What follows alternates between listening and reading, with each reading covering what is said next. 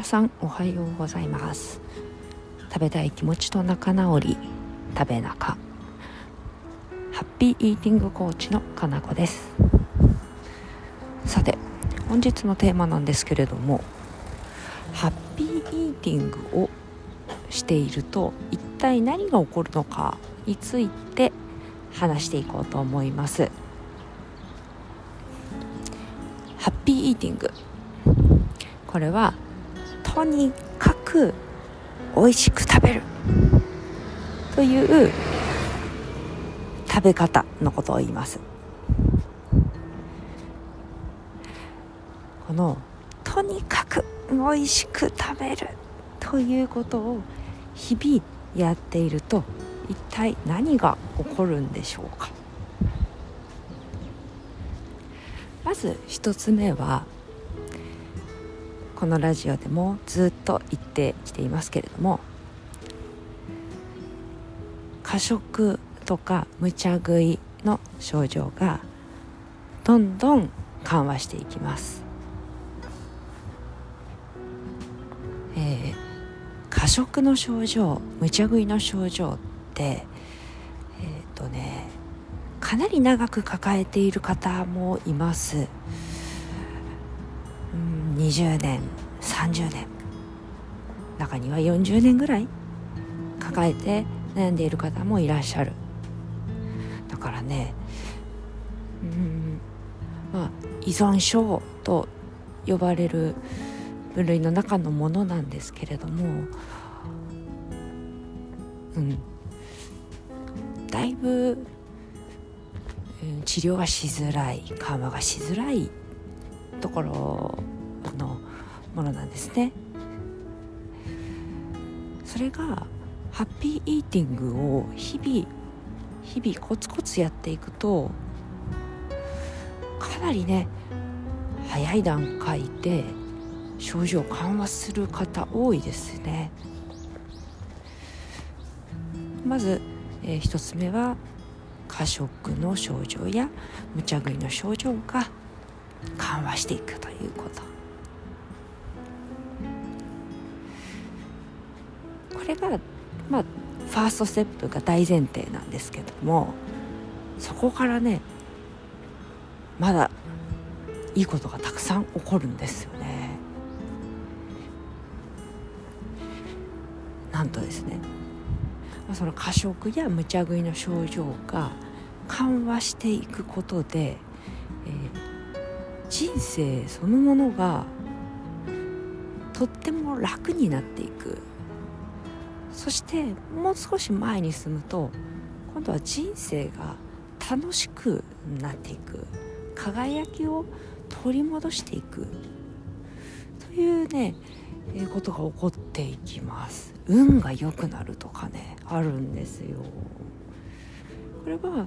もう私自身がすごく感じていて、えー、まずは私の場合マインドフルに出会ってそして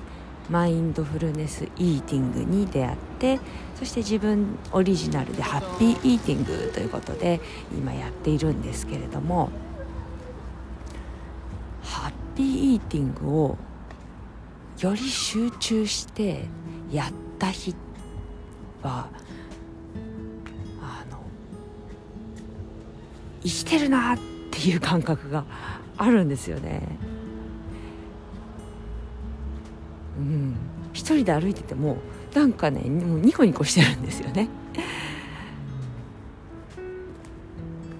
ハッピーイーティングをやらなかった日っていうのはまあ淡々と過ぎていくんですけどハッピーイーティングを集中してできた日っていうのは心が晴れやかでちょっと下手したらスキップしちゃいそうな感じになりますね。そして自分が要はご機嫌でいるとまあ自分はハッピーだしそんなご機嫌な私を見ている周りの人たちもご機嫌になっていくような感じ。うん、あの自分の感情、まあ、で自分だけのものじゃなくて実はかなり漏れ出ちゃうんですね。不機嫌な人って分かりませんか？あ今日今日この人不機嫌だな。あんまり近寄らない方がいいかも。とか思う時ありませんかね？あれはあのご自身の感情がその人の感情が漏れ出ちゃってるっていうことですよね。で、えー、その漏れ出すのを防ぐのが得意な方もいるんですけどでもねあのニコニコしていても心の中で何かイライラとか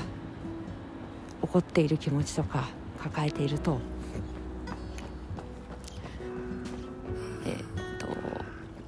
言語化はできないレベルの本当無意識レベルでですけど漏れ出ちゃうし周りもキャッチしちゃうんですよね。だからね隠しきれないんです。これ反対にすごいルンルンした気持ちっていうのも隠そうとしても隠しきれない。ちょっと口角上がっちゃったりとかニヤニヤしちゃうっていうのがあるのでこれもね漏れ出てね周りの人たちをねハッピーにしちゃうんですね。つまりこういうことがハッピーイーティングをするとご機嫌が漏れ出していく感じがあるので周りがハッピー周りの人たちもハッピーになってルンルンしてきちゃうんですよね。だから毎日コツコツハッピーイーティングをしていると自分がご機嫌になってそして周りの人たちもご機嫌になってえそうしたら？そうなんです。人生そのものが楽になっていって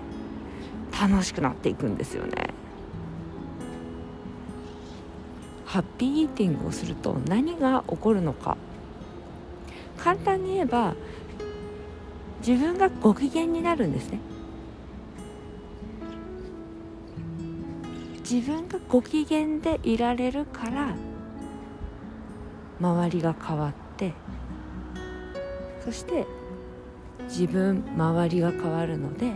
人生が変わっていく。もちろんいい方に。ということなんですよ。まとめるとハッピーイーティングをしていれば今までとっても悩んでいた過食の症状とか無茶食いの症状がかなり早い段階で緩和します。そして食べたい気持ちと仲直りできる。ものすごく美味しく食べられるようになるから気持ちがハッピーになります。美味しい。楽しい。そんな気持ちで毎日過ごしていると自分も周りも変化していきます。そうすることで人生そのものがハッピーになっていく。食べている時その瞬間ももちろんハッピーだし食べていない時でも食べていない時間でもハッピーになるんです。ね、ハッピーイーティングっていくとああ食べることを楽しむのねうんぐらいに感じてしまうかもしれないけど食べることは生きることですからね。当然生きることそのものの質が良くなってハッピーに生きられるようになっていきます。さあ本日の話はこれくらいにしようと思います。今日もお聴きいただきありがとうございました。またお会いしましょう。